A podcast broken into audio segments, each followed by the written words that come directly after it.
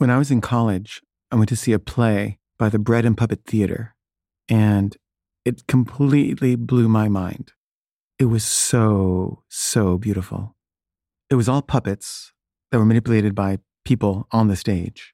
I remember there was this one scene that I thought was so sublime.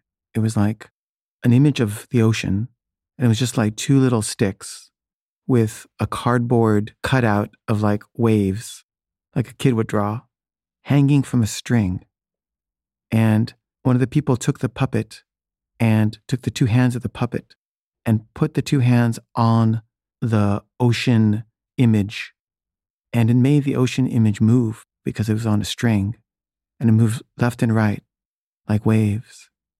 And the person was like washing their face in the ocean. And I just thought this was so great. And I wrote a letter to Peter Schumann, who was the director of the theater company. And I said, I want to make a film about you and the puppet company.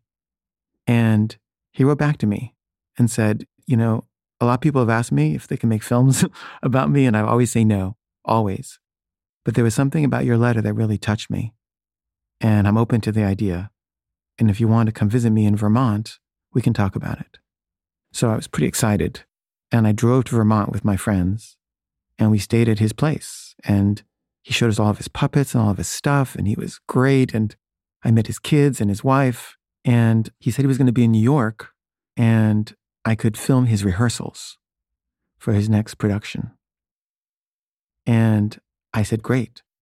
And so I go to New York to film his rehearsals for this play, and it's beautiful. What he's doing is incredible. And my idea was that I would do like, you know, stop start motion, like animation, and I would just film this frame by frame. And, you know, I was a big stoner at the time. So, like, I wanted to get stoned before I did it. And when I get stoned, I can't remember things as well. And I was doing this very complicated kind of structuralist animation thing where I had a certain number of frames, but it alternated. It was like four frames and five frames and four frames and six frames and four frames and seven frames. And I kept forgetting how many frames I had done. So none of the structure was working at all. It was all just completely random. And then at a certain point, I was clicking on the frame thing so much that I broke it. So I couldn't like use the the frame clicker that was like extended outwards so you wouldn't move the camera. So I had to do it on the camera itself, but I kept moving the camera every time I did that because it was hard to click it without moving the camera. So it wasn't a still image anymore. And it was just really embarrassing. And I just completely fucked up. And I was so embarrassed by what I had done. And, you know, and I was directing them. I was saying, you know, everybody stop. And I would take a frame and I'd, I'd say, okay, everybody stop. And I would take a frame. Like I, they spent hours trying to accommodate my my my stoned whim. And when I saw the footage, you know, it was bad. I didn't want to show it to him. And he asked me if he could see it. And I said, nah, it's really not worth looking at. It's not good. And then I visited him one more time in Vermont, and we talked a lot about whether to pursue this or not. And I remember I had no cash to get back to New Haven. And I asked him if he could give me some cash and I could write him a check. And he said, okay, sure. So he wrote me a check for, I think it was like for $50. And, you know, back then that was worth like $200 now. And, you know, I didn't have enough money in my bank account. I didn't know this, but I didn't. And the check bounced.